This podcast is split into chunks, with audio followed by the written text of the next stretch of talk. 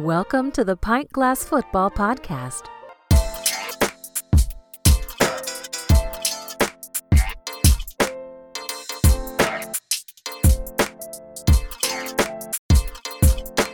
This is Pint Glass Football. We talk NFL and college football. PintGlassFootball.com is the website. Subscribe, rate, and review the podcast. I'm your host, Brad Fowler. What's up, PGF Nation? Championship Sunday is in the books. The Super Bowl matchup is set.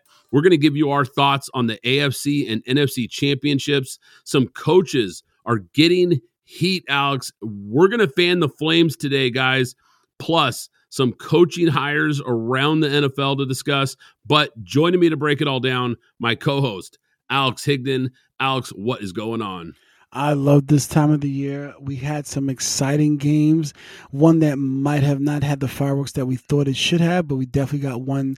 And boy, wait till we get to that game. Man, absolutely. Because like I said, there's some coaches catching some heat, and and we're gonna turn it up on them because we saw some things in this game that wow, I, I yeah, I can't wait to get into it, Alex. Let's start with the AFC Championship, and and I want to start specifically with the Ravens because this was one of the worst offensive game plans I've ever seen in a big game.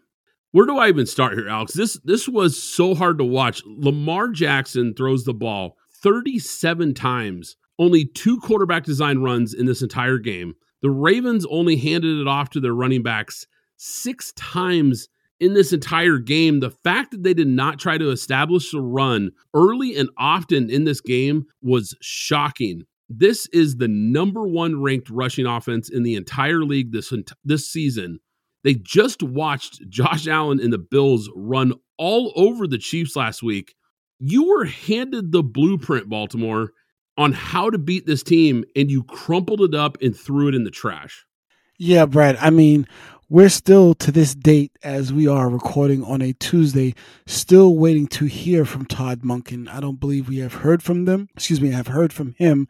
Of course, we've heard from the head coach, but we have not heard. So that leads me to believe that there's some covering that's happening here. The Ravens organization from a head coach on up is usually really, truly buttoned up tight this is the first time I'm, I, I, can remember that I'm seeing some dissension among the ranks in terms of what really happened and what's going on. Because it, to your point, it's unexplainable what we watched on Sunday. It, it really is, Alex, and, and, you're right. That's a good point. Actually, I'm glad you brought that up because I think he is trying to avoid this heat right now.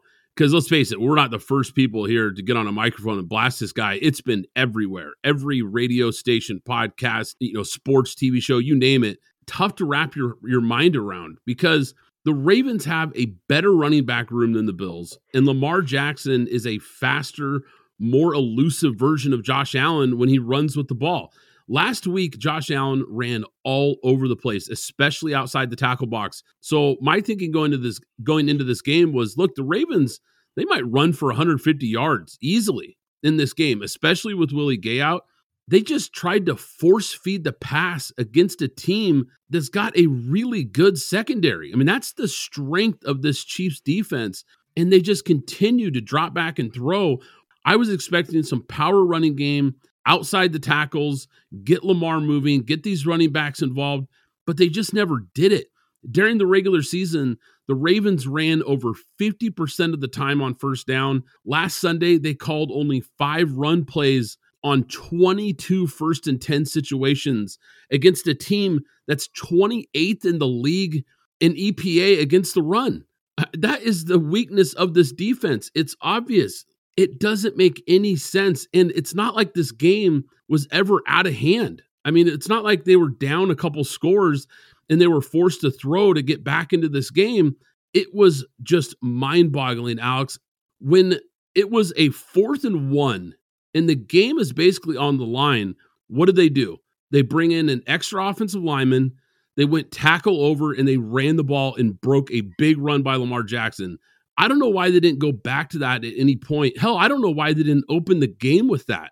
Lamar was really good throwing from the pocket this year in this new offense. We talked about it all year, the improvement we saw from him, but this is still a run first football team where the run game sets up the pass and they completely lost their identity in this game. Everything you said is true, Brad. So I, I don't think I have too much to add on to there.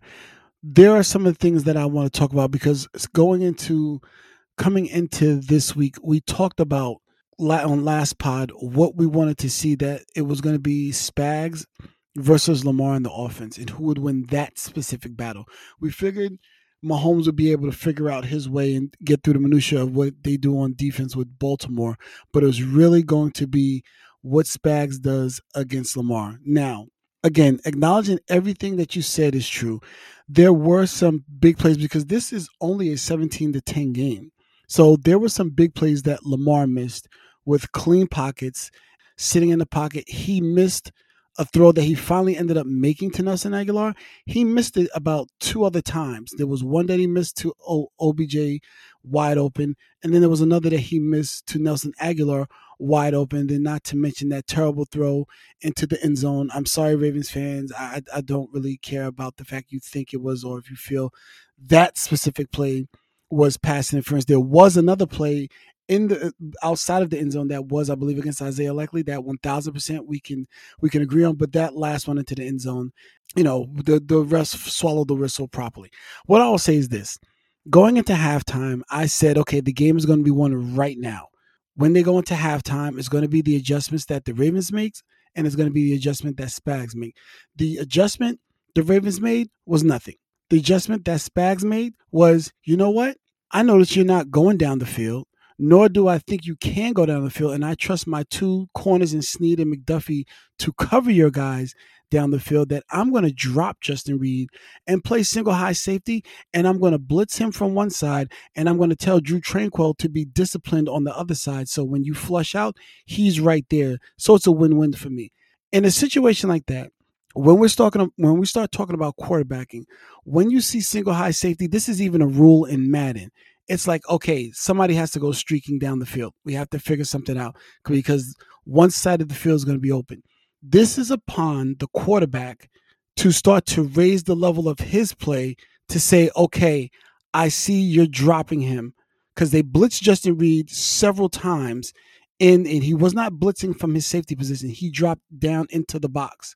So you could that's that's pre-snap read. That means you need to be changing the you need to be calling an audible at the line, changing Isaiah Likely's route, changing Zay Flowers' route, or whoever whoever is on the field, you now need to make up the play on the fly because you see they're doing it again and they're daring you to beat them, and that is on Lamar. I'm okay with blaming Todd Monken, but there's a point in time when you, as a quarterback, when people start putting you up into an elk, and it's why I always say there is only one elite quarterback in this league not several, one. Because something like that, I guarantee you Patrick Mahomes is not going to miss, and you will not be able to get it off on him several times without making the adjustments yourself on the fly.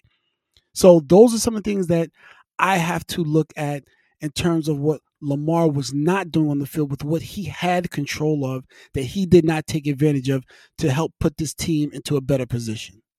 Yeah, you're absolutely right. Lamar missed on several throws, and it became clear that Spags noticed, like, look, you're not going to run the ball. Then we're just going to send heavy blitzes. Like you mentioned, we're going to play a single high safety, and we're just going to play the pass because it, it became clear that they were going to run the football. They were throwing on first down, second down. It seemed like every time they dropped back, they're in these spread formations trying to air it out. It played right into the Chiefs' hands. Jackson had opportunities in this game. He didn't take advantage of several of them. But I go back to the play calling again, where when you see a team teeing off on you, playing that type of coverage, daring you to run the football, and you still don't, I've got to put the blame back on the coordinator for not making those adjustments, not helping his quarterback out, taking some pressure away from the quarterback by running the ball, which neutralizes that blitz and all that pressure, gets them out of some of those coverages they just never did it. They just never got back to it at all. And let alone if you're not going to hand it off, set up some design plays for Lamar to get out and run with the ball. We know how dynamic he is on the ground. Eh, you know, a Patrick Mahomes, a, a Brady, one, you know, an elite passing quarterback would have hit several of those plays. Lamar didn't.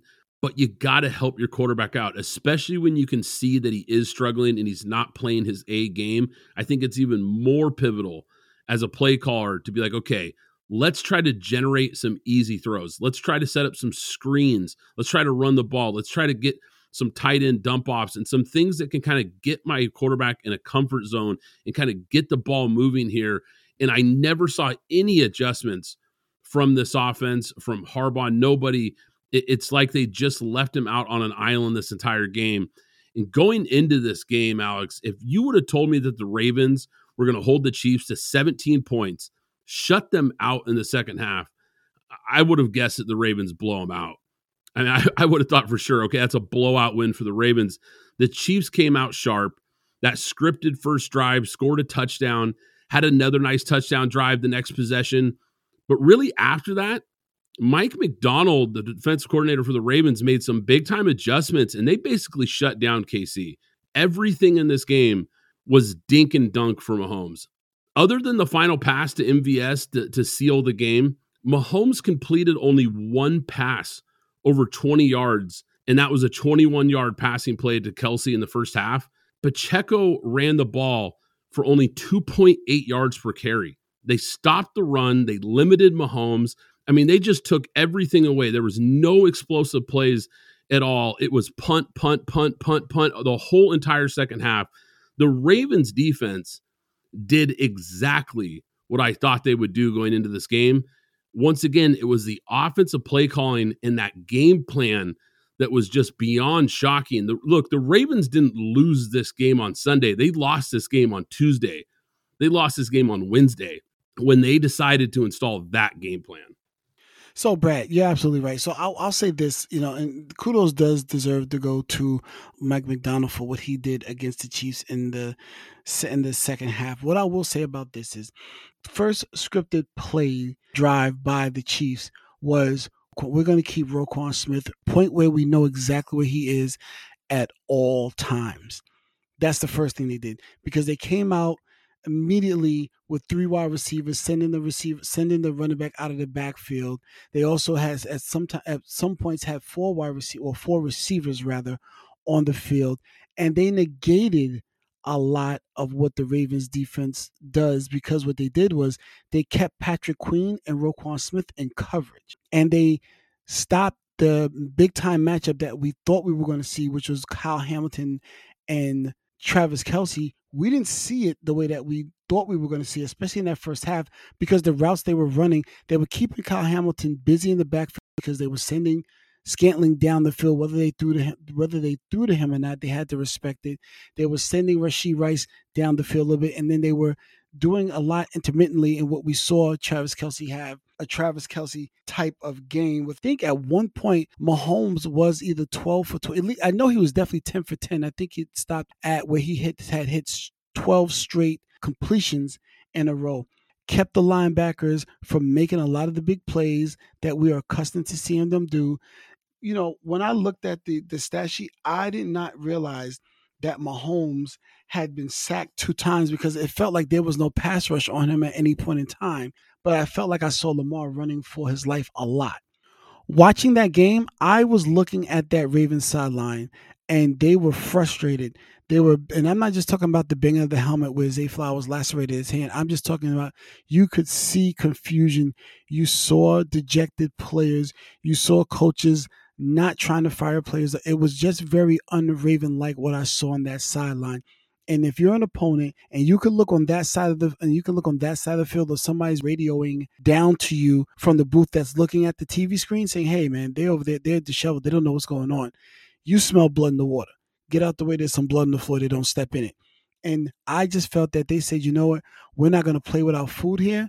We're going to be meticulous. We're going to be careful. And if we need to take a shot, we'll take a shot, a la to what we saw with Scantling, who all of a sudden can finally make that play. That play's been there all season long, and he's they've literally lost games on it. Hello, Philly, but they took the shot when necessary. And the part about Pacheco running, they ran 32 times for 89 yards. One of the things that I thought was a key that was going to be a key to the game was how many times they ran the ball and not running from the challenge, even though it wasn't highly successful. I look at the Colts. The Colts ran the ball and they ended up getting some success towards the end of the game, but they ran the ball 35 times for 139 yards. Pittsburgh ran it for 27 times for 139 yards. So it's just a matter of consistency of continuously running the ball, saying, I'm not scared of you, consistently keeping them honest. They have to respect it. They kept them honest no matter what, and they stayed consistent. And I think the theme, if we ever did titles for shows, Brad, I think consistency should be the title of this show because boy, wait till we get to this next game. To finish my last thoughts on this game, when you look at Mahomes in this game, they, they took everything away. That that defensive secondary, especially in the second half, really after those first two drives, I mean, they were lights out. They they took everything away. There was no explosive plays in this game. Everything was underneath. I mean, I could not be more impressed. When I look at Mike Macdonald being, you know, talked about as a head coach, it is obvious why because this guy is a brilliant X's and O's defensive mind. His game plan was almost flawless and he adjusted on the fly. Like I said, after those first two drives, man, they tightened it up and were absolutely in this game despite the fact that their offense was miserable. Now, the Zay Flowers fumble at the goal line, I mean, that was a game changer. That was such a huge pivotal play in this game. If they scored there, I mean, I think this is a different game completely. I'm not saying they necessarily win, but it changes the game. Lamar's pick in the end zone that you talked about, that was a terrible throw, triple coverage. Uh, just a throw you can't make when you're a veteran quarterback in this league. There, It looked to me like he was just feeling the pressure to make a big play there and tried to force one, but it was a costly mistake. And that's what's really so shocking here. This game was never out of reach for Baltimore. It's not like the Chiefs were lighting up the scoreboard. This wasn't the Tyreek Hill days where you feel pressure to put up points. Your defense was playing lights out. You were in a tight game, and the offense it just felt like the whole time like they were reeling. They they had this pressure to get points on the board. The Ravens were really just not very buttoned up in this game. We saw the penalties, the dumb mistakes, the things that just cost them in key situations in this game. We didn't see that from the Chiefs, and that was a big difference in this game. Hey, you know what, Brad? Lastly, before we wrap this up, the real big winners here Las Vegas because all of the money was all on Baltimore here. So when you see you're driving down the strip and you see that brand new hotel, those of you that bet on Baltimore know that you contributed to that. was that a shot at your co-host here, Alex? Because I did bet Baltimore. well, no, no, no, not necessarily, not necessarily. But I was, but I was hearing someone talk about the earning, the winnings on the Vegas side because how much, so much money. I think it was about seventy-eight percent of the money was all on Baltimore. So yeah, Vegas won here. Yeah, absolutely. You know what was fascinating was the betting line for this game. It opened at the Ravens as a three point favorite. It jumped to three and a half. And I was feeling like the Ravens had the advantage, like we had talked about when we previewed this game. I thought the Ravens being at home with the better roster, the deeper roster, I felt like this was a good opportunity for them to win this game. And, and, I mentioned I didn't feel great about it because anytime you're going up against Reid and Mahomes, it's always kind of scary. But I felt like it was a good situation for Baltimore and I felt like they were the better team, at least on paper. I think when the line jumped to four, that was really telling because the sharp money at that point was all over Baltimore. And I always talk about betting on this podcast. We always talk about follow the sharp money, fade the public. Well, the sharp money was on Baltimore. A lot of professional bettors were all over Baltimore in this game. And I think they saw what I saw going into this, which was they're just the deeper, better team at so many positions. But when you come out with a crappy game plan like that and you completely play into the Chiefs' hands, I mean, this is what happens. You end up losing a game that I know Harbaugh and this coaching staff watching this tape, they have got to be sick knowing that this is not Ravens football. This is not the team we saw all year long that led the league in rushing. It, it was perplexing to watch they let this one get away because this was a close game. Their defense kept them in this game, and their offense really, really let them down big. Underdog Fantasy is the easiest place to play fantasy sports. I personally love the pick'em game. Just pick between two and five players to build a pick'em entry. Pick whether your favorite players will have a higher or lower stat total in this week's game for a chance to win big. You can win up to 20 times your money in a single night. Download the Underdog Fantasy app and sign up today with promo code PGF. That's promo code PGF to get your first deposit doubled up to $100.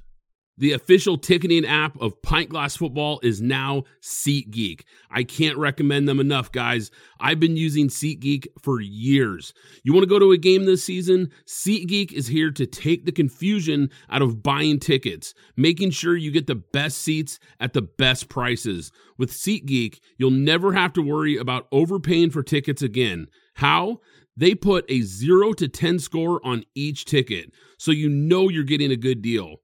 But here's the real game changer you can get $20 off your first ticket purchase with the code PGFPOD. That's right, $20 off with code PGFPOD. This season, make every game day epic with SeatGeek. Download the SeatGeek app and remember to enter the code PGFPOD to grab your $20 discount. You know what's important when you're having a good time? Staying hydrated. And that's where Liquid IV comes in, the category winning hydration brand that's fueling your well being. With just one stick of Liquid IV, you get two times faster hydration than water alone, plus five essential vitamins to keep you feeling your best. And let's not forget about the convenience factor. The packaging is perfect for on the go, whether you're tailgating or just hanging out on the couch. But what really sets Liquid IV apart is the amazing flavors. Personally, I'm all about the Concord grape and lemon lime. And with three times the electrolytes of traditional sports drinks, Liquid IV is made with premium ingredients to give you the hydration and nourishment you need. Get 20% off when you go to liquidiv.com and use code PGFP at checkout.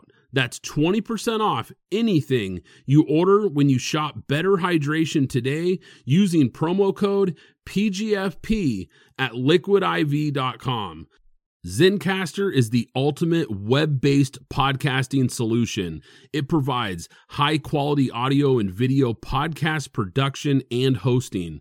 With a full suite of professional tools, podcasters can seamlessly record, produce, and publish studio quality content all from one dashboard. Zencastr's post production process takes the headache out of audio production. Set the right podcast loudness and levels while reducing background noise with a click of a button. Coordinating all your guests to record in person is painful and tedious easily invite up to 11 participants per recording with one click.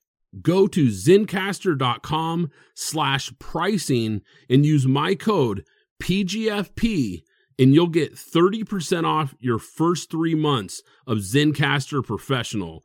I want you to have the same easy experiences I do for all my podcasting and content needs.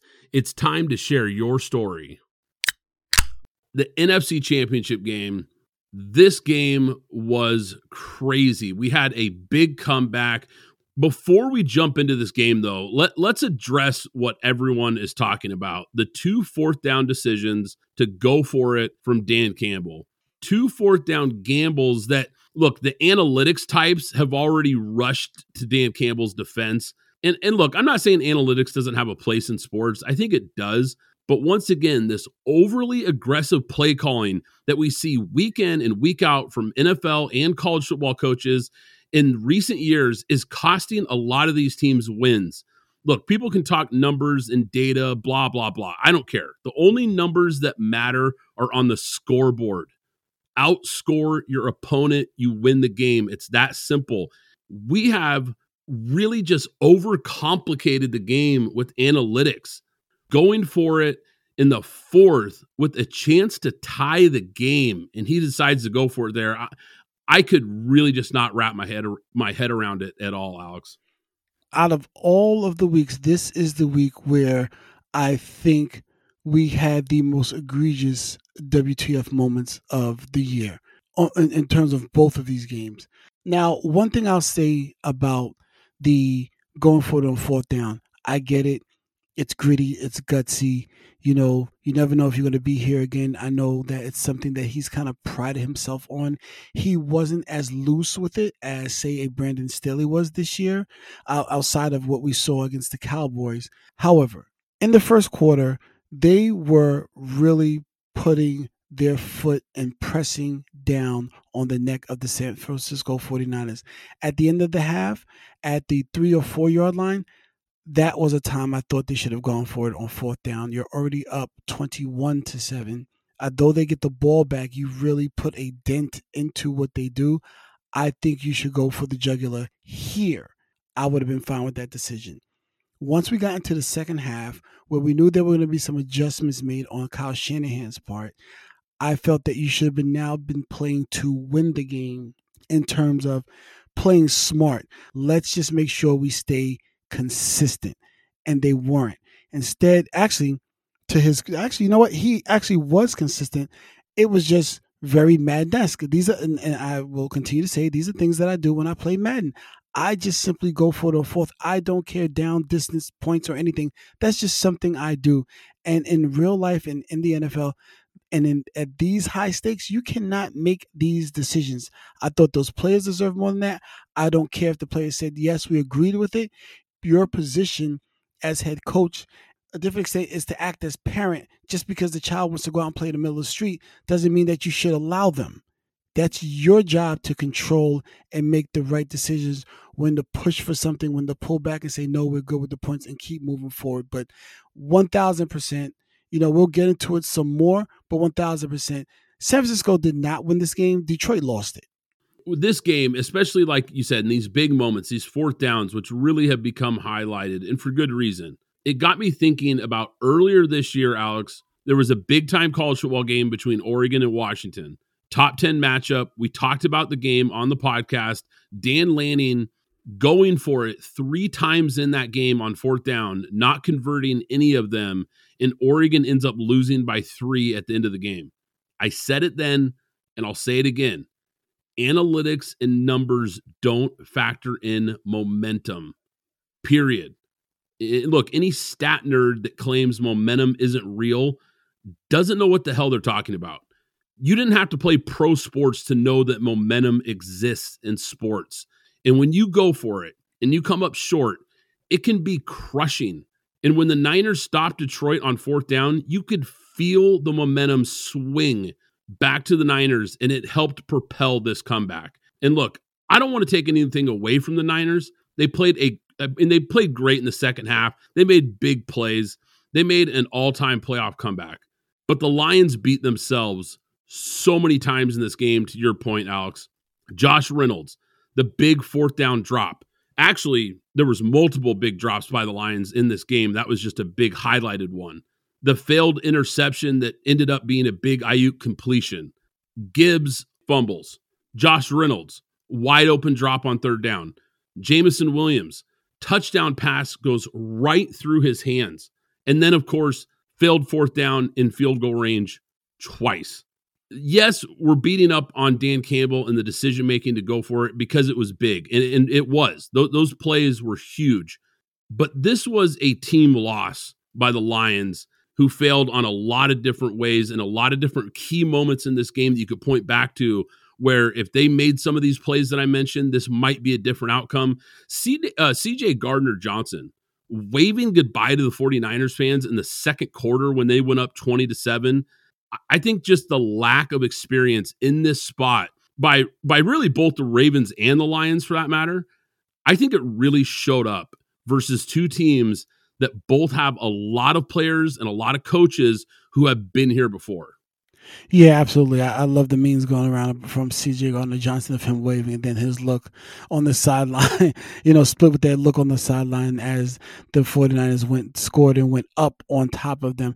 But I will say here, that, you know, we talk about it like we did with the last game, and I, we spoke about the execution of players. We talked about the quarterback play. We talked about the coaching. We talked about the coordinators. We do have to mention Ben Johnson, Ben Johnson, who we'll talk about some more later as well, because 21 to 9 21 to 9 was the run pass ratio in the second half.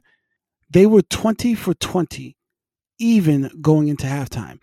They rushed 20 times, they passed 20 times, and they went into and they went into halftime up 24-7.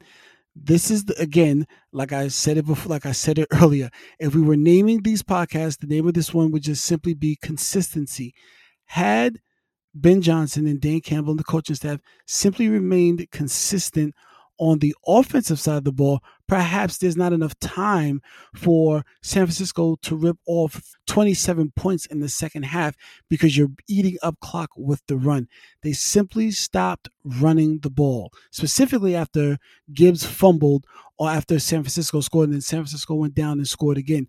They were still up. You could still play your game, run the ball simply go back. Okay, you know what? How do we get up? We got up 24, we got up uh, 17 points by simply running the ball on the pin and pull, something that we spoke about and they were utilizing it. Okay, let's go back to basic. Let's get right back to what we do best. Stay consistent. We just talked about what it was with the Chiefs in terms of the running game at 2.8 yards a clip. They stayed consistent. Stay consistent. You were winning the line of scrimmage when you rushed the ball. That's all you had to do. And despite all the mistakes, despite all the drops, I guarantee you Detroit would have been in a better position to win this game had they simply stayed consistent running the ball. Absolutely, Alex. And and that's something we talked about and I mentioned too when we were previewing this game last week. I talked about how the Lions had to be watching that Green Bay tape and thinking, "Man, if Green Bay can run like this, think what we can do." I, I pointed out that I thought that that could be a problem for the 49ers. And it's a reason why, even though I picked San Francisco, I said Detroit is probably going to cover this game. And there's an upset alert here because I thought Detroit had a real chance to win this game. And clearly it showed. But you're right. They got away from their DNA. That 49ers rush defense was getting smashed in the first half. We were texting during the first half about Wilks maybe getting fired. I mean, that's how bad it was going for them they made some adjustments, and I'll give them some credit there. And the defense really did turn it up in the second half. But kind of similar to what I talked about with the Ravens game plan, you played into their hand by going away from the run. For the 49ers, Brock Purdy wasn't great in this game, but once again, Alex, this is a guy who made big plays when it mattered most. And this is two weeks in a row now for him. Every game, he has three or four throws there's always about three or four throws in every game that are just special. He makes these special throws in big spots where he just is pinpoint accurate and puts it on the money. It's a big third down. It's a big spot where you just need to move the chains, and he seems to do it when it matters. He picked up three huge first downs with his legs in this game. Very instinctive, reads the defense, sees they're in man coverage, sees that he has room, the guy is sneaky athletic, clearly. I mean, we've seen him with really nice mobility, getting in and out of the pocket and picking up yards here and there. But he looks pretty quick, actually. There was a few times there where I was like, wow, he's really getting up and getting some big chunk plays here with his legs. He escaped multiple sacks in this game. I mean, there was times where he looked like he was dead to rights, was able to elude the rush, get out of the pocket, and made some plays, kept some plays alive. This is a guy who's really shown me that he just isn't phased in these big games. And for a young quarterback, that's really impressive. And he's also not phased by playing from behind, which, look, Shanahan hasn't had that at quarterback. If you look at this stretch in this 49ers era before Purdy, that was something that they really lacked. And they've got to feel confident knowing now that if they get in a hole here, it's not over for them anymore like it was before. Yeah, absolutely. I mean, you know, using, I think the real point that you spoke about, using his legs in some of those critical things. I know there's been a lot of talk with Purdy. Is he a system QB? Well, every QB is a system QB is he just a game manager? Well, every QB needs to learn to be a game manager. I, if I'm not mistaken, we just watched Patrick Mahomes be a game manager in the game that he just played. So you need to know when to push, when to pull. This guy, again, albeit this is his, I really we've only seen him for maybe about a full a year, uh, a year and a half, maybe a little bit over that. But now he's healthy. We saw what he does when he's healthy. We saw what he does when he's down. This is twice. This is two weeks in a row in elimination games that the 49ers have come back and not only come back, but come back to win the game on some special plays by Purdy. We talked about it last week against Green Bay, that the ability to make that perfect pinpoint pass to Aiyuk for the first down to keep that drive alive. And then again, we watched him run a few different play, run a few different times, showing off that mobility. Some of the things that people talked about Garoppolo, Garoppolo lacking to the escapability is what he did and get down the field. He had about 50 yards rushing, if I'm not mistaken. So he's very, very good in key situations. He doesn't necessarily, he doesn't have to be elite. It's about during a time of need, can you make a big play?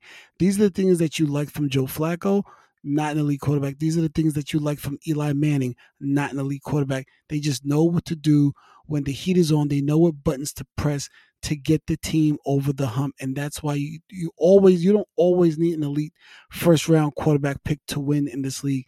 You simply need a quarterback that understands situational play to get the play done that's needed in that time, and that's what we've been seeing from Brock Purdy. My last points here on this 49ers game before we before we shift gears here. Christian McCaffrey was what we expected. He he was awesome. I mean, he was awesome. We expected him to be a big impact guy. We knew that he was going to have to be an impact guy in this game, and he lived up to it. Deebo Samuel was a problem for Detroit. I mean, he had a lot of big time plays, and this team, they just are so tough to defend when he is out there. I've mentioned it on prior episodes, but when this guy gets the ball in his hands, he turns into a running back. He's such a physical wide receiver. I know he plays kind of a hybrid role and he does get carries in the backfield. It's, it's part of what makes him such a special player. But man, he just had a lot of big key plays for this team. I think San Francisco, the bottom line here is they just made more big plays. And Detroit, no pun intended, dropped the ball in a lot of big situations here. And I think San Francisco and their physicality, I think it just kind of took over in the second half. Detroit just didn't quite look ready on that big stage. I'm happy that you brought him up, but definitely, definitely Christian McCaffrey is a dude. It is going to be real interesting, and I have a lot of hot takes as we get into breaking down next week when we get into breaking down the Super Bowl. Alex, some NFL coaching news. As we know, this time of year, a lot of coaching moves around the league. We've seen a lot of head coaching hires. We've spoke about a few on the last couple episodes. We've also seen some coordinator positions get filled. Ben Johnson, some news broke recently. Lions offensive coordinator apparently is it looks like he's going to return for Detroit, which quite frankly is absolutely huge for this young Lions team if they want to try to get back into this position next year. Yeah, that is a huge keep for the Lions. And not always the norm when you when the iron is hot you strike. You know, you don't you don't let these jobs just fall by the wayside, especially when you know you something can happen at any point in time where you're now no longer the hot guy. I mean, was it not just a year ago or two year within the last two years that Dan Quinn was the one of the hottest coordinators on the market? not getting any looks, not very lukewarm out there on him right now. Whereas two years ago, he probably had his pick of the litter.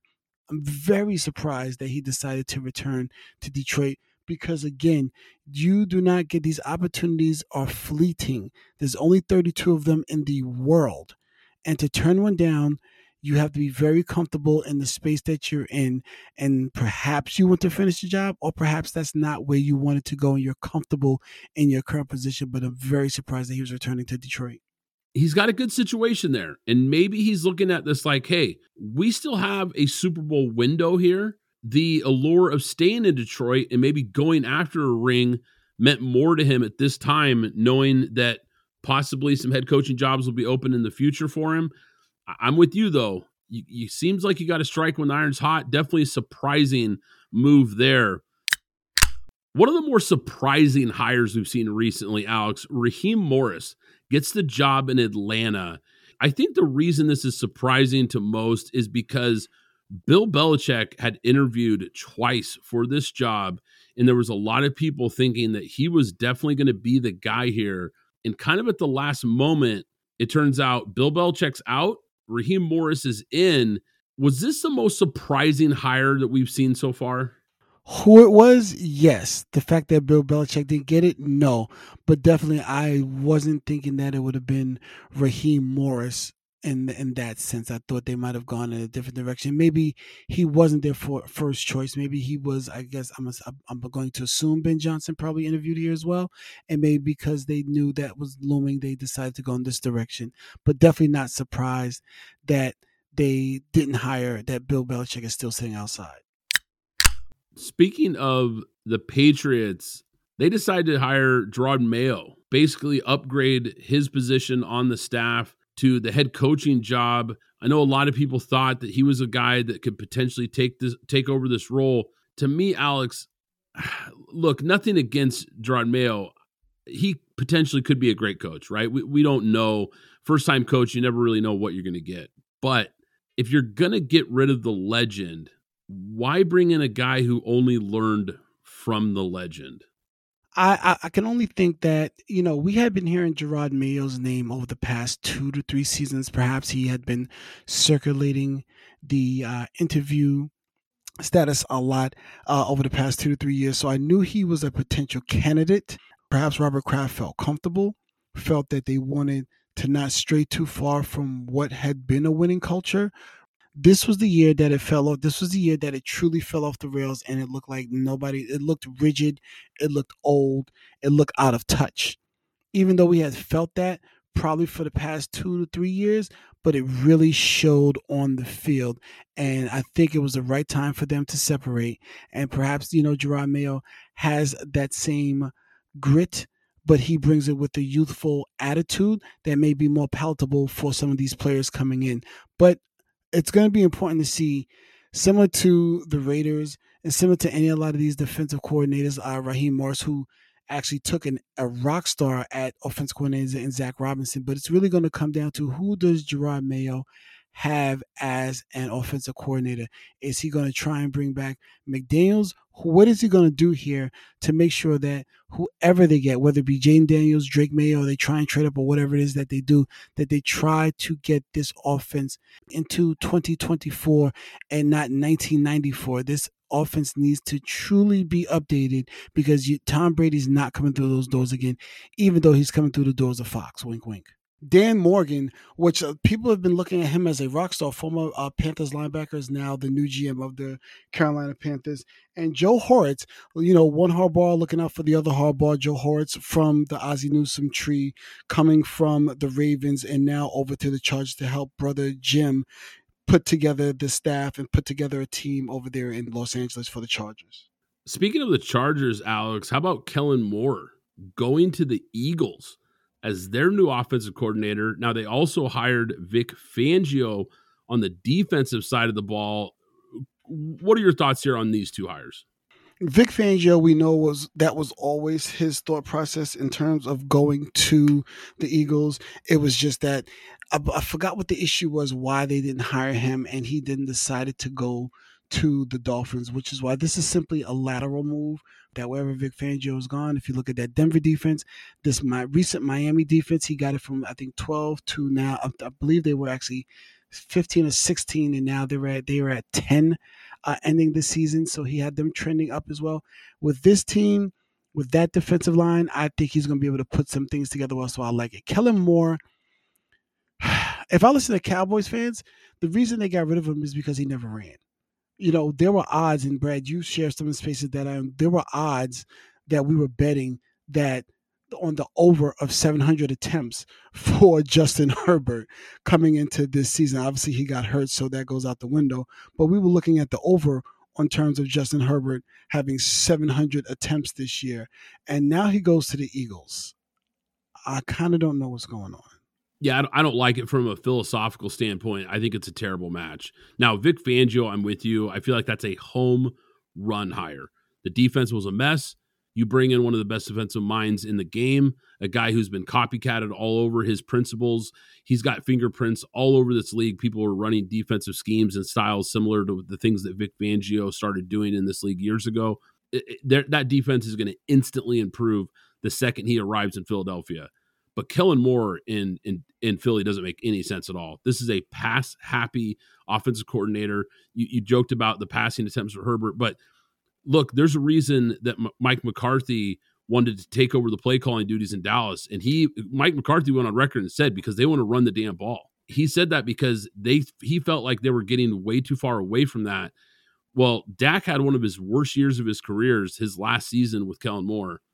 Now I know Justin Herbert got hurt, but he wasn't exactly having a very good year either, and probably having his worst season as a pro under Kellen Moore as well. Now you bring him into a team that is really at its best when they're a run first team that sets up things off play action with RPO, getting Jalen Hurts out of the pocket and rolling out and, and attacking after running the ball. I, I, don't like anything about this hire. I think it's a terrible, terrible fit for Jalen Hurts in this offense. Now, another offensive coordinator hire that I think was really interesting that we got to touch on here today, right before we basically went to record this, Arthur Smith, former Atlanta Falcons head coach, former Tennessee Titans offensive coordinator, is going to take over the offensive coordinator job for the Pittsburgh Steelers. We saw that the Steelers offense was pretty much a mess all season. They ended up firing Matt Canada in season because it got so off the rails. Now they bring in Arthur Smith to take over that role. What are your thoughts on that hire, Alex? We don't believe in that quarterback room. We don't, but we never believed in Kenny Pickett. So, Arthur Smith, if you can do anything here, you may salvage yourself as being able to rebuild a quarterback similar to what we kind of thought we saw with you, even though there's a Derrick Henry aspect to what you did in Tennessee, and then what you didn't do even when you had a very good running back and Bijan Robinson with Desmond Ridder and Taylor Heinicke, you couldn't do anything there. So maybe you can salvage what people think of you here if you could do anything with Kenny Pickett because the Pittsburgh Steelers have been backdooring it into the playoffs whenever they, whenever they've gotten over the past five seasons. Yeah, I, I on paper, I'm not sure I really like this hire. Now, look, you hit on it. I think anybody would have been an improvement over what they had with Matt Canada. It was a mess. Arthur Smith, though, if you look at what he did as an offensive coordinator in Tennessee, you can highlight some good things that he did. But I'm with you. I think some of it comes back to the fact that you had Derrick Henry in his prime at running back. And I wonder how much of it was actually him and how much of it was actually his play calling and play design because a good coordinator, a good play caller, a good play designer should elevate his players. Well, we didn't see any of that take place in Atlanta the last three years. We saw them draft in the top 10 multiple years, take guys like Kyle Pitts, Drake London, and Bijan Robinson, and none of them ever were elevated by his play calling or offense. Actually, quite the opposite. It was a big disappointment there on the offense, offensive side of the ball. So I have real question marks about this hire and if it's going to work in Pittsburgh. If you enjoy the podcast, do us a favor and subscribe, rate and review on Apple Podcast and Spotify. Tell a friend about the show or share it on social media because guys, we really appreciate it. But once again, I'm Brad Fowler. He's Alex Higdon. This is Pint Glass Football, and we'll catch you next time. Thanks for listening to the Pint Glass Football Podcast. Be sure to subscribe and follow us on Twitter at PGF Podcast.